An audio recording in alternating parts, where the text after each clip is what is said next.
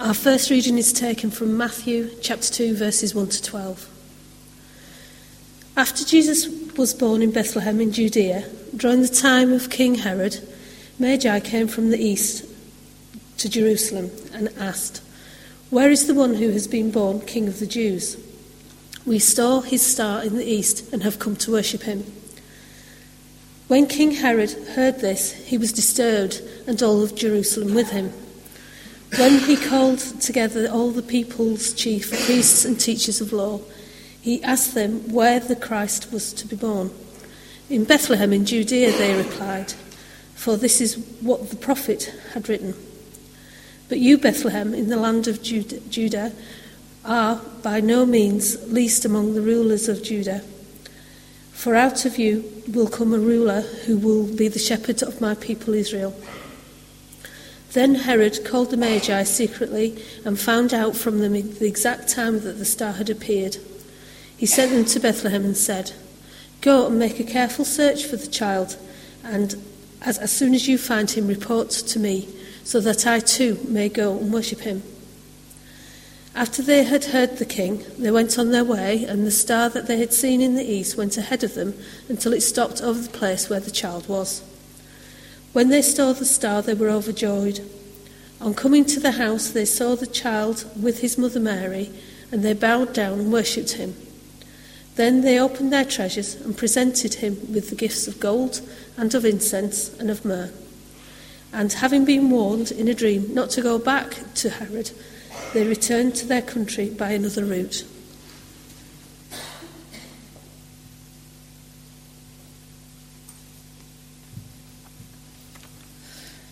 Continuing to read in Matthew uh, chapter 2, verse 13 to 23.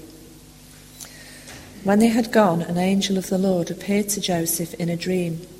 Get up, he said, take the child and his mother and escape to Egypt. Stay there until I tell you, for Herod is going to search for the child to kill him. So he got up, took the child and his mother during the night, and left for Egypt, where he stayed until the death of Herod. And so was fulfilled what the Lord had said through the prophet Out of Egypt I called my son. When Herod realized that he had been outwitted by the Magi, he was furious, and he gave orders to kill all the boys in Bethlehem, Bethlehem and its vicinity who were two years old and under, in accordance with the time he had learned from the Magi. Then what was said through the prophet Jeremiah was fulfilled. A voice is heard in Ramah, weeping and great mourning, Rachel weeping for her children and refusing to be comfort- comforted because they are no more. After Herod died, an angel of the Lord appeared in a dream to Joseph in Egypt and said, Get up, take the child and his mother, and go to the land of Israel for those who were trying to take the child's life are dead. So he got up, took the child and his mother, and went to the land of Israel. But when he heard that Archelaus was reigning in Judea in place of his father Herod, he was afraid to go there. Having been warned in a dream, he withdrew to the district of Galilee, and he went and lived in a town called Nazareth. So was fulfilled what was said through the prophets he will be called a Nazarene. Amen.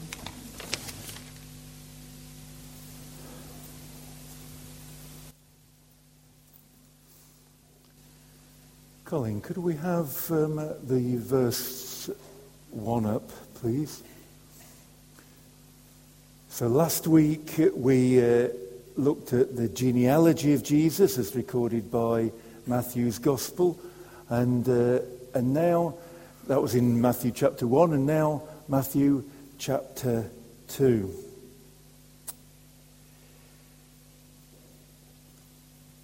I don't think we should lose the impact of, of this visit. You know, we're so uh, um, used to the story. There's been lots of, uh, of talk in the media this week about nativity plays, hasn't there? And whether they're on their way out, whether they should be encouraged, and all sorts of, of things like that. And uh, thankfully, again this year, I've been invited to all of the, the plays at, at the junior school, and what a joy that is. And the junior church are preparing for, for, for the presentation in two weeks' time. And the, uh, the, the kings, the three kings, or however many there are, we don't know how many they, they are, uh, came, and, uh, and these people came visitors from the east. It's not defined what country they were.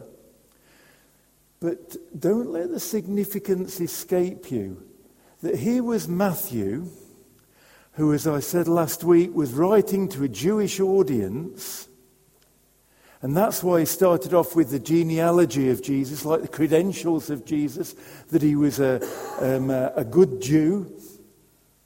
Here, the visitors are foreigners, non Jews, who had come.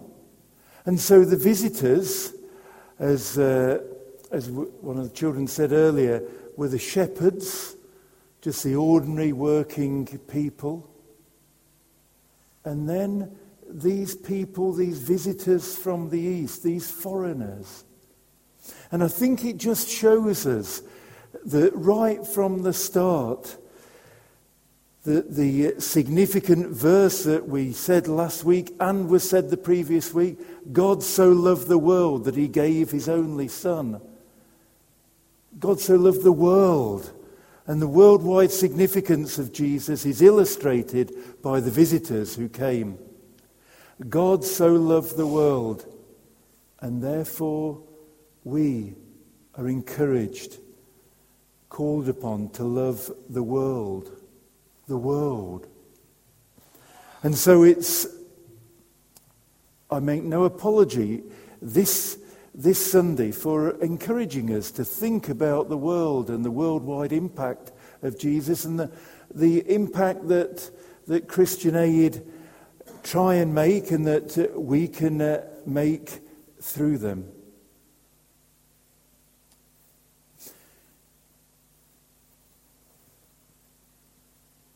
In verse 3 following, can we have that up, please, Colin? Thank you. That he, they said that they'd, uh, they knew that uh, Jesus, uh, they felt had been born, was going to be born.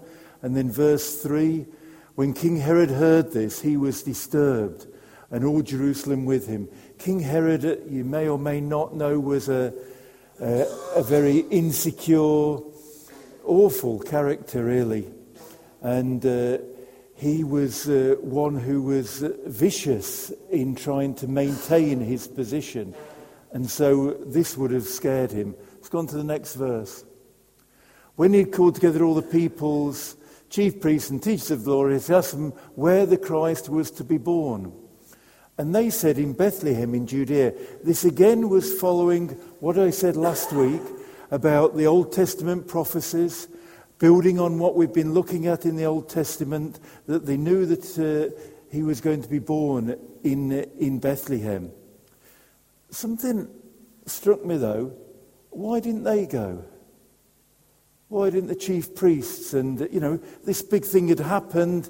These visitors came, look, this, is, uh, this has happened. Why didn't they go? We don't know the answer. But it just strikes me that it's indicative of, of still today. Sometimes we and others can be, well, uh, perhaps not too bothered about, about um, uh, the Christmas story. You know, it doesn't sort of uh, uh impact on us as it should. And so as we move through Advent, I'm just trying to, uh, to encourage it as to, to be more impacted by the stories. We reread these stories as we concentrate this year on, on uh, singing some of the perhaps more unfamiliar carols that uh, we are going to. The reading continues, and if we could um, uh, go down to the, uh, to the gifts, verse 11, that would be helpful, Colin. Okay, so the, uh, let's call them wise men. Oh, too far? Yeah. A bit further back, 11, verse 11. Yes. Oh, yes. When they saw the star, they were overjoyed. On coming to the house, they saw the child with his mother Mary, bowed down and worshipped him. So it's foreigners coming to worship. And then next verse. Then they opened up their treasures and presented him with the gifts of gold and of incense and of myrrh. We're aware of this, aren't we? And maybe you're aware of the significance of that, because they do seem quite odd gifts, don't they, to give to a baby? Gold, frankincense, and myrrh. Gold was the, the kingly gift. It was recognizing that he was a king. Frankincense, a priestly gift, recognizing that he had this priestly um, spiritual function. And the myrrh, well, that was like a, an embalming fluid and recognizing that he would die. Perhaps we've had odd gifts as well. I wonder.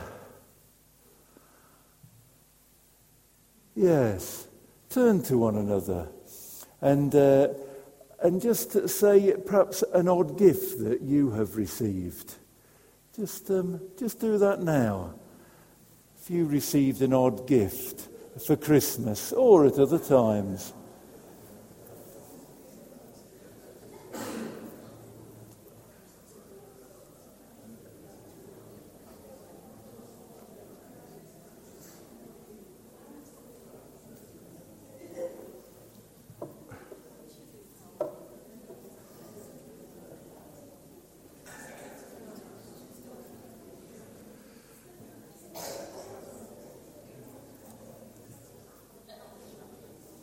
I can see some laughter. I can hear some laughter. Does anybody want to say uh, an odd gift they received?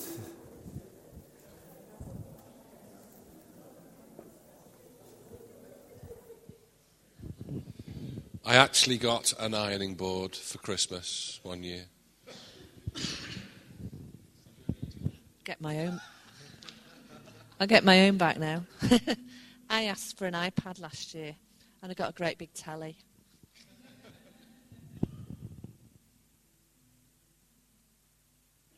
Anybody else?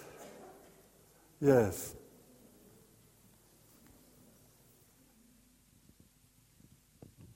Jonathan and I got a joint Christmas present off my sister in law, and it was a glue gun. But it's use, useful in rain. Anybody else? No? Anyway, over coffee, you might want to share more about your odd stories. I, uh, uh, Google's a wonderful thing, isn't it? And uh, here's some odd presents that we received there. Um, a lady called Julie, I don't know if it's you, Julie, said, I once received a toilet seat. So, an odd, or the book, What to Expect When You're Expecting. And this girl said, I was in high school at the time and not even dating. Um, uh, somebody received whiskey, although they're an alcoholic. Um, uh, I got my own Christmas gift that I'd given last year, somebody said. Oh, that was a carol. I hope that's not you. No. Um, a subscription to a weight loss program. That's an interesting one, isn't there? A bar of soap. That's also, um, yes. Dental floss. And then uh, this 60 year old, 18 stone man said, a turquoise mankini, which is. Um, um, oh, and here's one for you, Brian uh, an iron and ironing board from my now ex husband. It's a, sort of, um, a doorknob, one slipper, and a book of etiquette from my mother in law.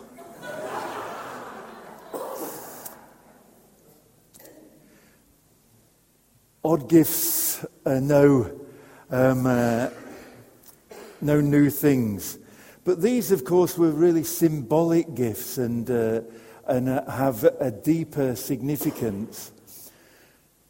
So these people from abroad gave gifts to Jesus. And I guess that's one of the reasons why we give gifts now at Christmas. We don't sort of give gifts to Jesus. Well, how can we? We give gifts to one another. Except we can give gifts to Jesus. Are you familiar with the story of the sheep and the goats? Matthew 25.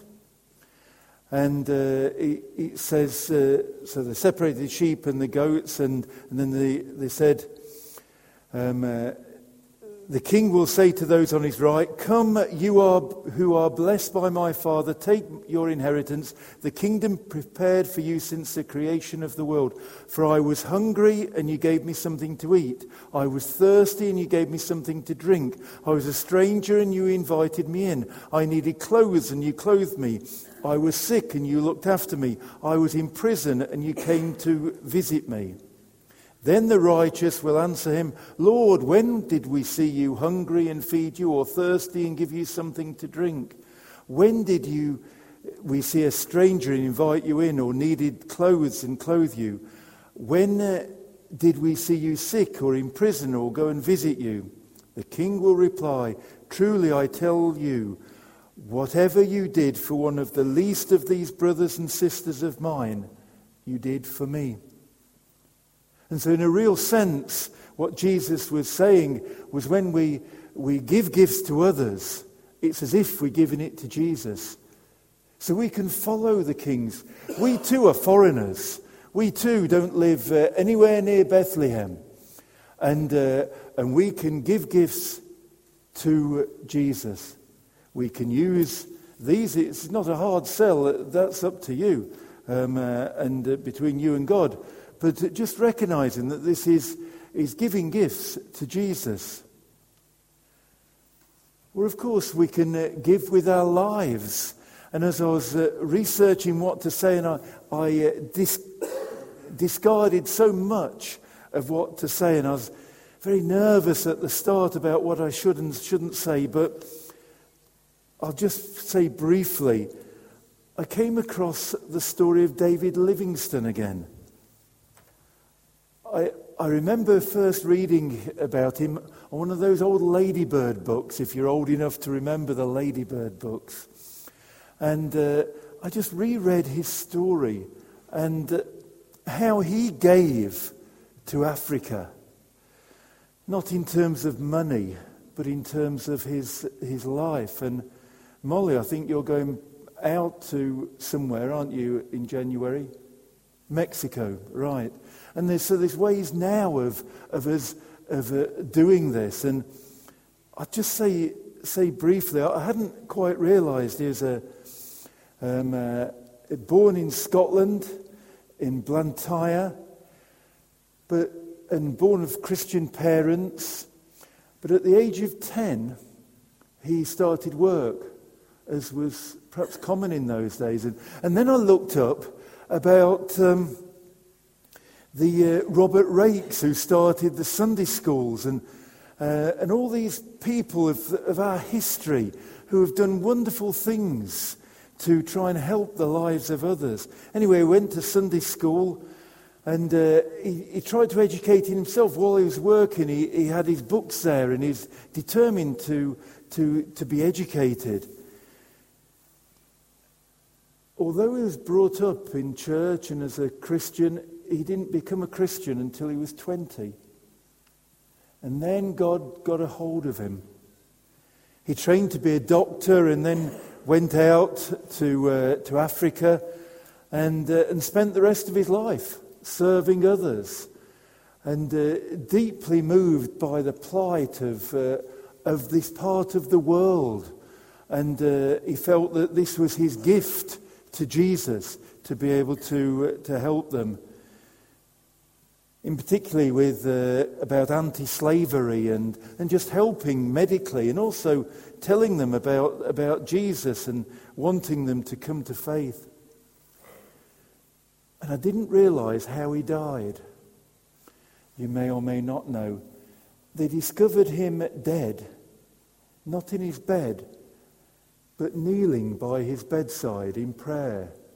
What a way to go to die kneeling by your bed in prayer as he was um, around about 60 years of age. His wife died out there. He gave such a lot. And so in our lives, be it in our own communities or, or elsewhere, may we be inspired by the story of the, the wise men who, who gave. May we give. Maybe we're in a position to give money. Maybe we're in a position to give in other ways, in, in our life and in our love. But may, as we go through Advent, may we be inspired to give. There's been lots of talk in the news, I don't know if you picked it up, about how much the government give and whether we should give the 0.7% that we do. And some of the political parties saying, no, we shouldn't. Charity begins at home. But I would say we're part of this world and we need to support the world. Let's just move on. Uh, verse 13, if, uh, if we could have that, Colin. Thank you. When they'd gone, an angel of the Lord appeared to Joseph in a dream. Get up, he said, take the child and his mother and escape to Egypt. So, just to remind you that Jesus and his family were refugees. And as we think of the refugees in the news, that this was the plight of Jesus. Then you um, uh, perhaps familiar with the rest of the, the story that um, uh, they didn't go back and tell Herod. Um, uh, Herod got, got angry. In fact, verse 16, can we have that up, Colin? And this terrible incident to kill all the boys in Bethlehem and its vicinity who were two years older and under. What a terrible thing. Now, there's no record of that in the, uh, in the records of the, that actually took place. But apparently, Herod was such a, a nasty character that this would just be a minor thing, just to kill some babies in one little town. Apparently, just before he died, he gave orders that uh, lots of uh, officials of the, uh, in Jerusalem should be arrested and kept in a place with the orders that when he died, when Herod actually died, they should be killed as well. Just so that there would be mourning in Jerusalem when Herod died, because he knew people would rejoice when Herod died. But he wanted there to be mourning, and so he ordered all of these people to, to be killed. So it's pure, it's very consistent with his character, this. But of course, Jesus had escaped. And then in verse 18, another reference from the Old Testament. A voice is heard in Ramah, that's the area near Bethlehem, weeping in great mourning, Rachel weeping for her children and refusing to be comforted because they are no more. And Rachel, this isn't a specific res- reference to this incident, but Rachel, you may or may not know, was the mother of Joseph Joseph and his amazing technicolor dreamcoat, and Benjamin, who died in childbirth, giving birth to Benjamin on the way to Bethlehem. And so, how that resonance with the, the Christian Aid project, the Christian Aid appeal, happened then, it happens now.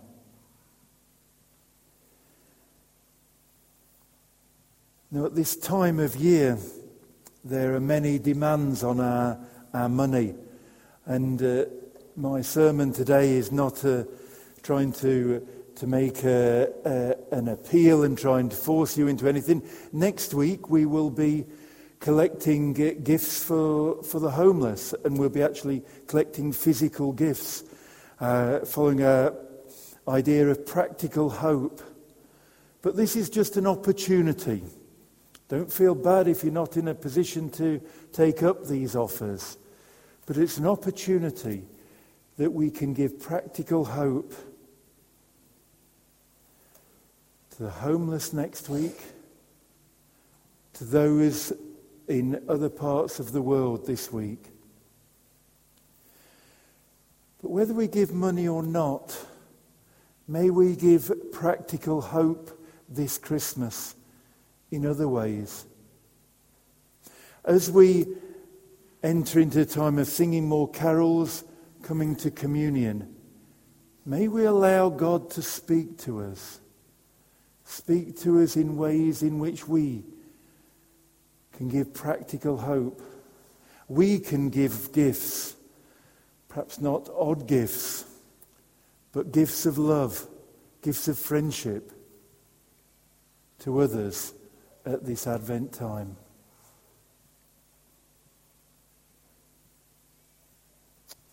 Amen.